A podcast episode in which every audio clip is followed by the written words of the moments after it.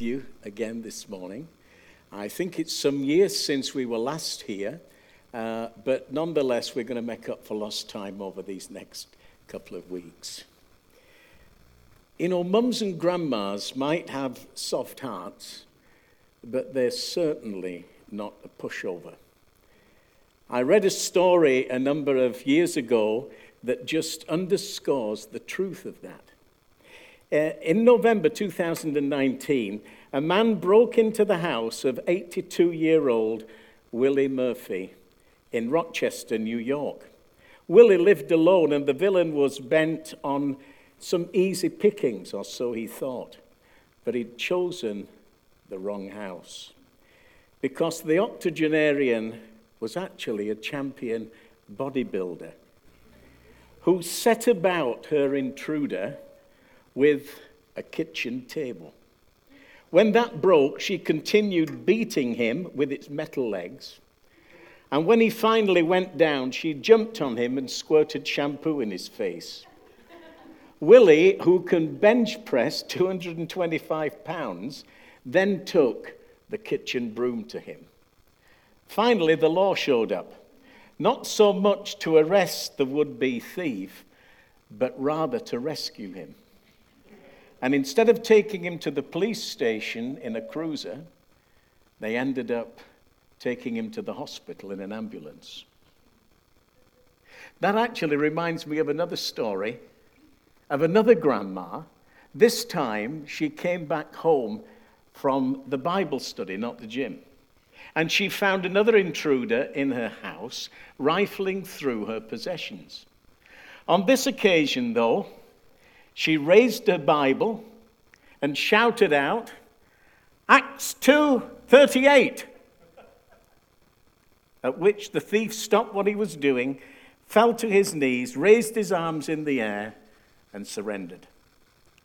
The old lady, it seems, was more concerned with his soul than with her few paltry possessions, because she quoted the reference to the scripture that says, repent and be baptized. Eventually, the police arrived, and as they arrested him, the bemused sergeant said, How come you let that defenseless old lady take you down when all she had in her hands was a Bible? A Bible? he said. She told me she had an axe and two 38s.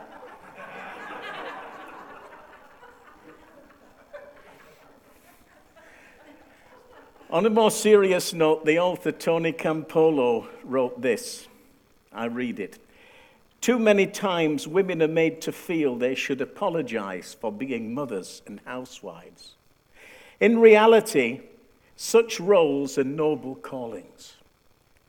When I was on the faculty of the University of Pennsylvania, he writes, we had gatherings from time to time in which the faculty members brought their spouses. Inevitably, some woman lawyer would confront my wife with the question, And what is it that you do, my dear? He says, My wife is one of the most brilliantly articulate individuals I know, and so had worked out a grand response for these questions. I am socializing two Homo sapiens in the dominant values of the Judeo Christian religion in order that they might be instruments for the transformation of the social order in the teleologically prescribed utopia inherent in the eschaton. In other words, I'm raising, I'm a mum raising two kids who are going to make an impact on their world. And when she followed that with the question, and what is it that you do? The other person's, I'm a lawyer, didn't seem significant after all. So today we want to honor mums and grandmas. Who else, in the course of a workaday week, would be called upon to be a nurse, a counselor, a teacher, a social worker, a psychologist, a coach, a gardener, a chauffeur, a project executive, a crisis manager, a police officer, a judge, and be able to pull it off with grace and excellence day after day, and then in the evening have the energy to transform into both a beauty queen and a gourmet cook. Lisa Alther was right when she said any mum could perform the duties of several air traffic controllers with ease.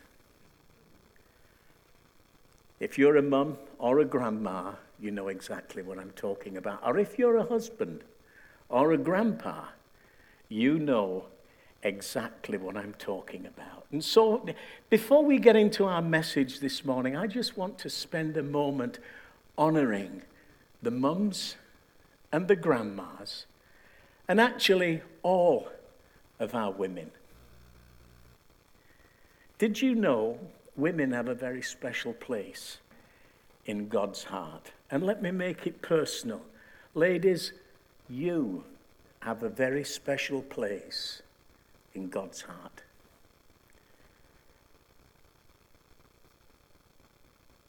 God knew that Adam couldn't make it on his own.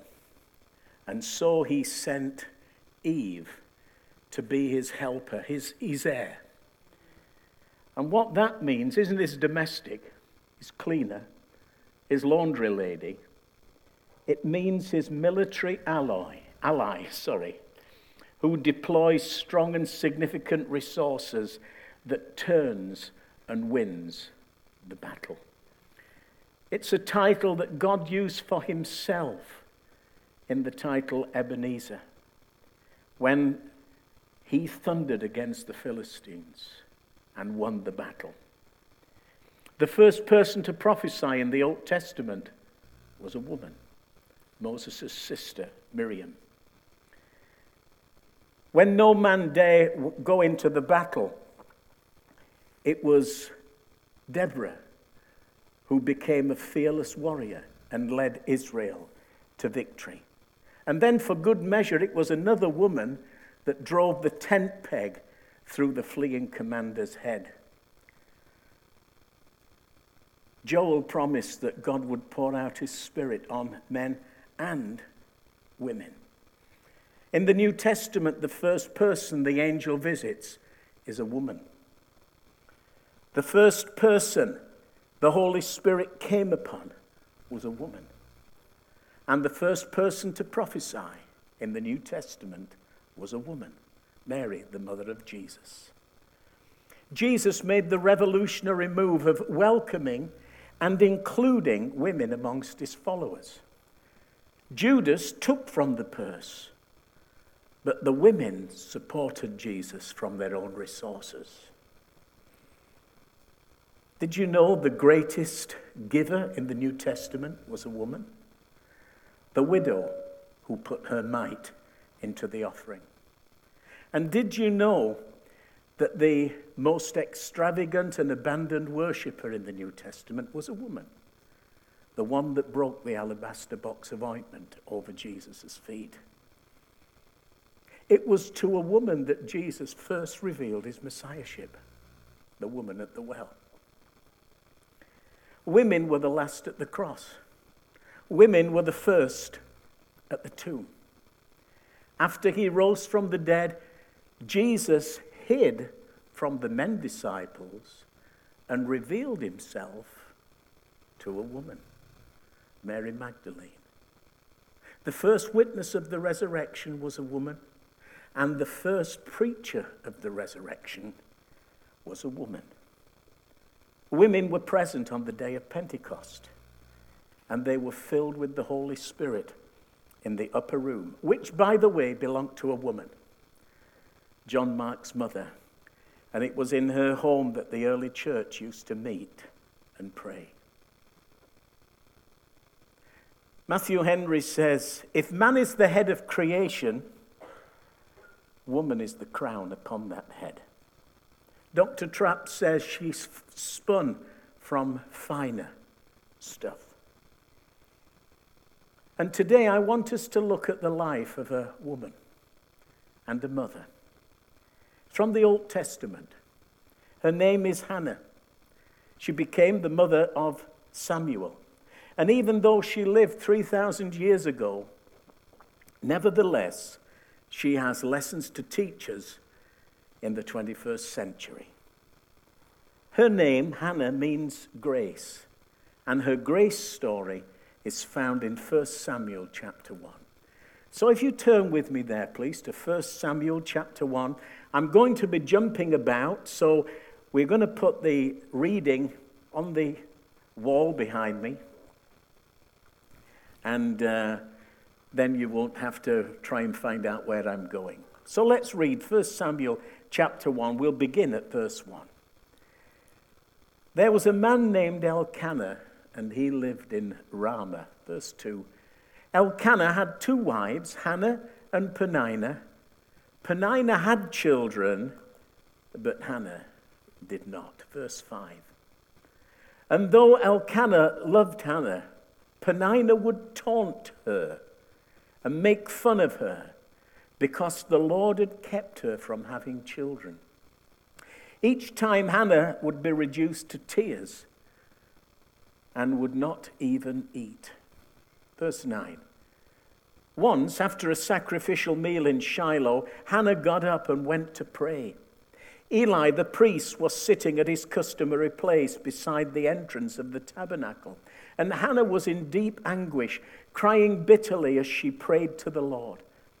And she made this vow O Lord of heaven's armies, if you look upon my sorrow and answer my prayer and give me a son, I will give him back to you, and he'll be yours for his entire lifetime.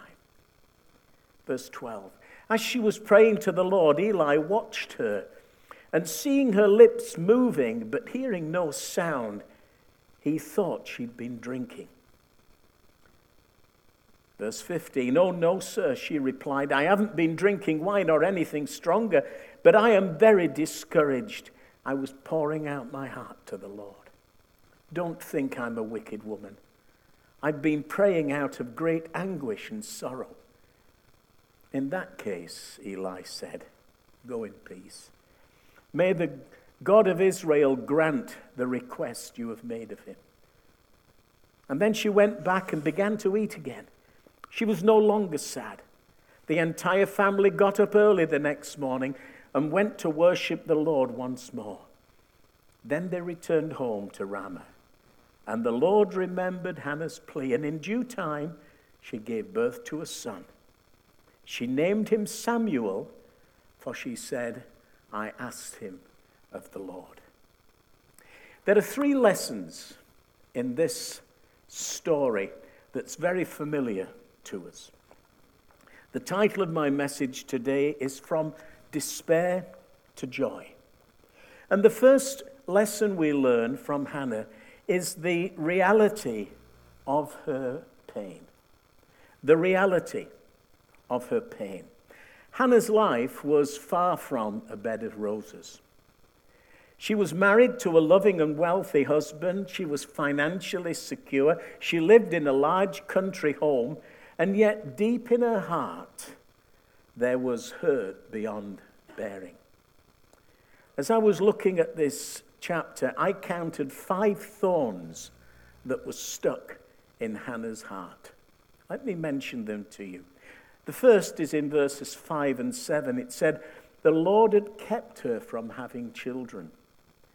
Hannah wanted a baby with all her heart, but she'd been barren for many years.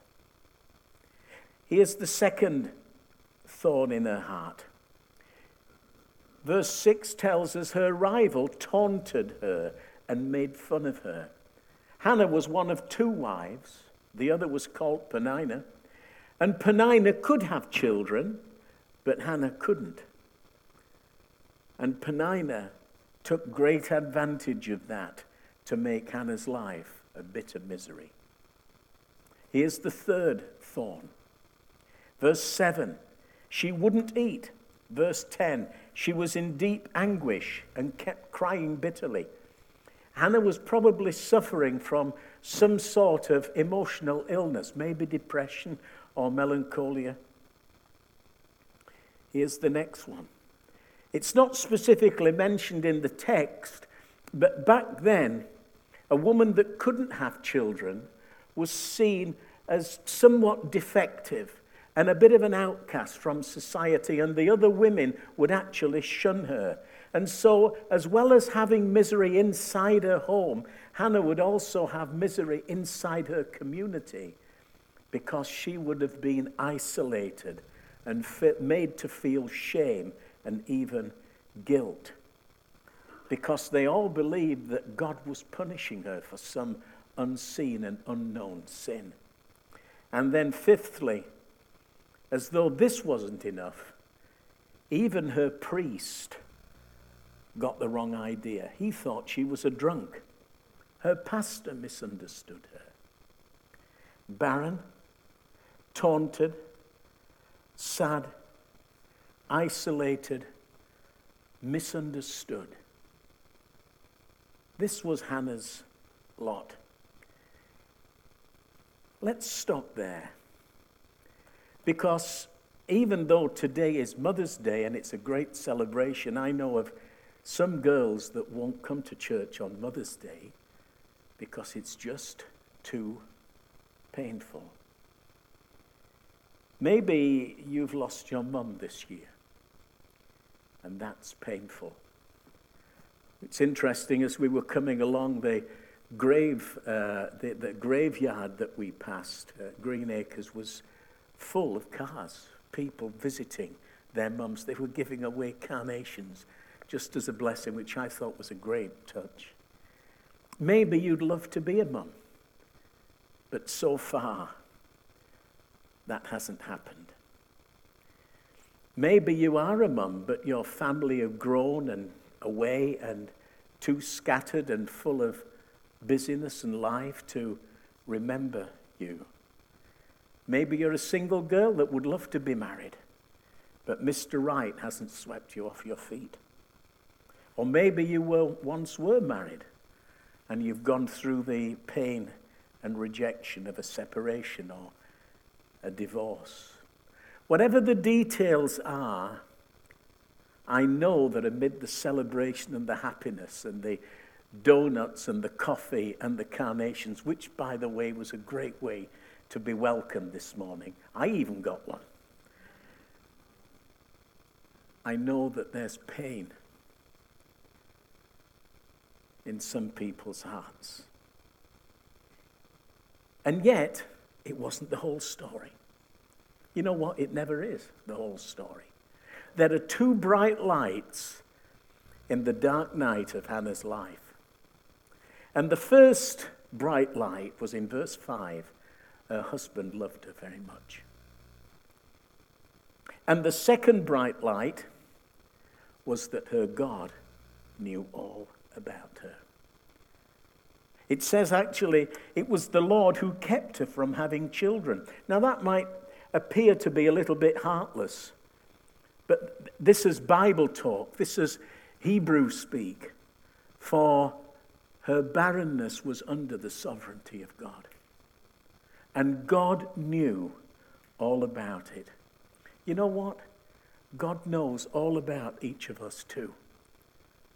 There's nothing in our lives that is outside His control or His love. And just as He knew all about Hannah, He knew all about her disappointment month after month. God saw her bury her face into a pillow night after night. He heard her sobbing when nobody else in the house did when she managed to hide everything from others, she couldn't hide it from the Lord. He knew all about her, and He knows all about you and me too. So, whatever it is that you've come here with today, I want to say the Lord knows all about it. I don't think it's an accident that you're listening to this message. Because God wants to reach in and touch you and bring healing and bring hope. It's interesting, isn't it? The very first thing Jesus said he'd come to do was heal the brokenhearted. Well, that's the first thing.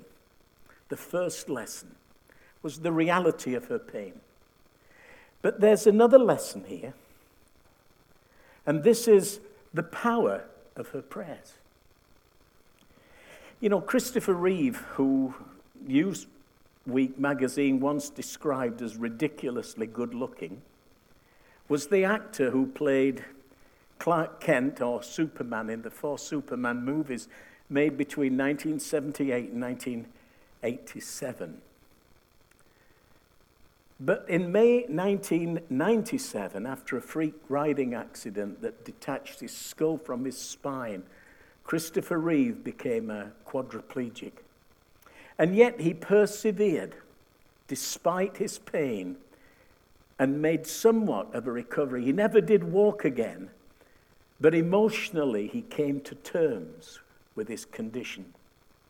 And actually, he turned it uh, to a positive end because he became an advocate for spinal injuries and also a motivational speaker. One of his punchlines links in with our story. And this is what he would tell his audiences Pain is inevitable,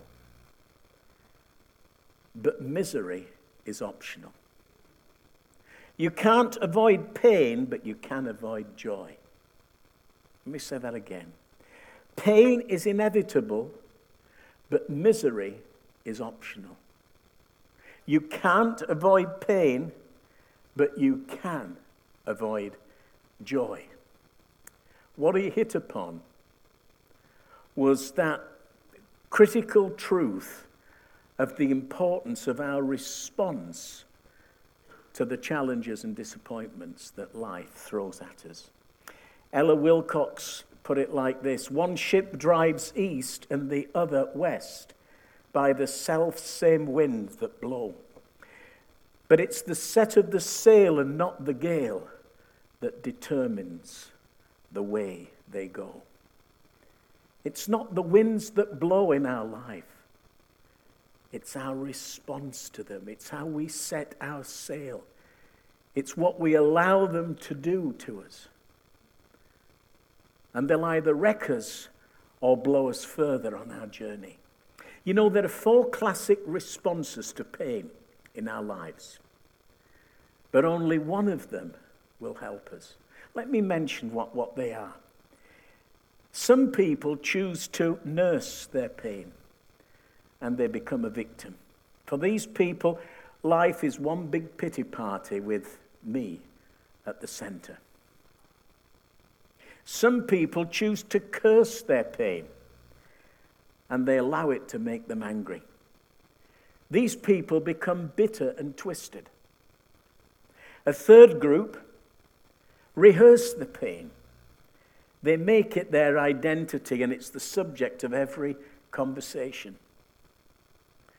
And those three responses, all they will do is get us deeper and deeper into the hole nurse it, curse it, rehearse it. And the fourth response, the positive one, is to disperse it. And as we do that, we'll get free. That might be to forgive somebody. That might be to overlook an offense. Uh, an offense. That might be to let something go that was so unjust and so undeserved. But unless we do, it will kill us. And Hannah learned how to disperse her pain. Let, let, let's look at how the scripture tells us what she did.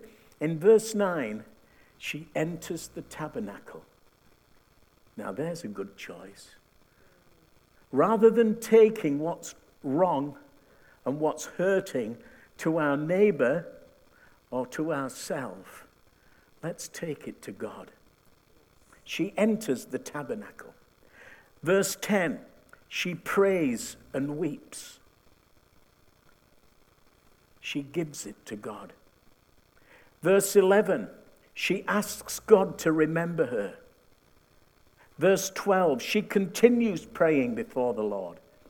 Verse 15, she tells Eli she's been pouring out her soul before the Lord. And in verse 7, it infers that she's done it year after year. Hannah dispersed her pain by bringing the punishing disappointment of being barren into God's presence. And you know what? That's actually what prayer is it's inviting God into our circumstances, it's handing over to Him the burdens that we carry so we don't have to carry them anymore. Jesus said, Come to me, all you who are weary and heavy laden, and I will give you rest. Take my yoke upon you and learn from me, for I am meek and lowly in heart, and you will find rest for your souls. My yoke is easy, my burden is light. That's a fair exchange, isn't it? Rest instead of weariness, a light yoke instead of a crippling burden, freedom instead of bondage problems that are no longer my responsibility, but His. But it can only happen as we make a choice to bring our stuff and lay it at the cross. I remember years ago a preacher, he, he had a plastic bag, a black rubbish bag, and he said, You know what? This is like our lives. We carry around our problems with us and, and it, they, they stink and they're, they're not nice to have around and they're heavy. And then we get the revelation to come to the cross and we dump it at the cross and we tell the Lord about it. Then we pick it up again and just take it with us instead of leaving it there with Him. Things change when God's in the picture. You know, some years ago I was playing a game with my three little grandchildren. They were little then. The oldest, six foot three now. He didn't get that from my gene pool. anyway, we were playing, we, we, were playing a game and we, we had a, a piece of paper and we were drawing, each drawing on it. So I drew a house and Simeon put windows in it. And then Chloe put nice curtains at the windows, nice girl touch. And then Ezra put some flowers in the yard. And then I took it and then I, I put a pathway in. And then, then Simeon, he drew an army tank in the yard. I mean, and then Chloe, I mean, she added some nice birds in the trees. And then it was Ezra's turn, and, and he got his crayon, and remember, he drew a big cross in it. And they all said, Ezra, you've spoilt it. He said, No, no. He said, No, I haven't. I've just brought God into it. Do you know what? The picture changes when you bring God into it. Your circumstances can change when you bring God into them or you bring them to God. So, the reality of her pain, the power of her prayers, and thirdly, the certainty of a provision.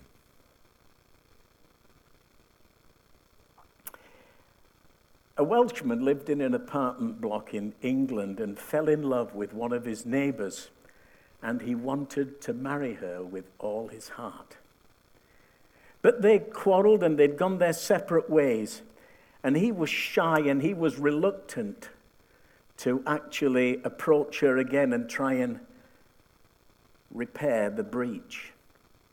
Instead of that, he wrote a letter to her every week and pushed it under her door. This went on for 42 years. Eventually, he summoned up the courage, knocked on her door, and asked her to become his wife. And to his surprise and absolute delight, she consented. And so, at 74, they were married. When their relationship had started over four decades before. Now, here's the kicker he wasted almost half a century when, if only he'd asked, he would have got his answer.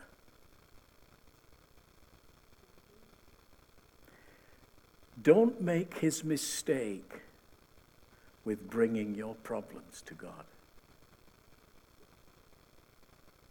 If you only ask, he will answer. One of the definitions of prayer is asking God. And 20 times in the Bible, this promise is attached to that definition, and it shall be given you. Jesus, who is an economist with words, repeats it 20 times because he really, really, really, really wants us to live under the blessing of asking God and seeing Him make a difference. Let, let's see what happens when Hannah comes and brings her pain to God and asks Him to make a difference. First, he changes Eli's mind. He realizes he's misjudged her, that she isn't a, a loose woman, she isn't a drunkard, but she's an emotional pain. By the way, never make snap judgments on people who look to be in pain because we never know the full picture. Only He knows the full picture. Next, she's set free from her sadness. In verse 18, it says, Then the woman went away and ate, and her face was no longer sad. You know, sometimes God's answers to our prayers are things He does inside of us, not just around us. He changes us as an answer to our prayer before He changes the circumstances that we're praying about. Thirdly, she finds assurance and freedom. Verse 19, she rises up early and she worships the Lord. Notice the shift. She's no longer focused on her problem, she's focused on God. And fourthly, in due time, notice that, in due time, Hannah conceives and bears a son, and she names him Samuel. You know, God's got a perfect time to answer our prayers and to give us our heart's desire. Trust Him with that time. It's when He knows best, not when we think it's best. And what a special child he was. The last of the judges, the first of the prophets. And then, as a little P.S., not only does God give her Samuel, he gives her five other children into the bargain. You know, that's who God is. It seems to be nothing, nothing, nothing, nothing, nothing. And then suddenly there's a breakthrough and there's a flood of blessing.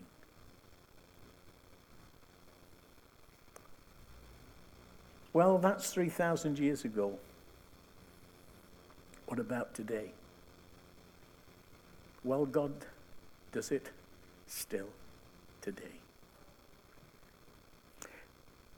We spent two years in northern Manitoba in, uh, in the Pas um, a few years ago, a very rich time for us. And uh, there were two people in our church who longed for children with all their hearts, Try and Meredith. And Christmas 2016, Meredith came to see Val and I and said, after many years of trying, I'm pregnant. And she actually gave testimony in our Christmas service. And then over the holidays, tragedy happened and she lost the baby. And they were absolutely devastated. Anyway, we kept on praying and they kept on looking to the Lord. Two years later, it was time for us to leave. A new pastor was coming. And as we were packing our U Haul to come back down to Winnipeg, the phone rang and it was Meredith. And she said, I just want you to know I'm pregnant again. And this time, things went to term and Kai was born. God does it today. We have three children, but after the first, some of the best doctors in England told Val, You won't have any more children.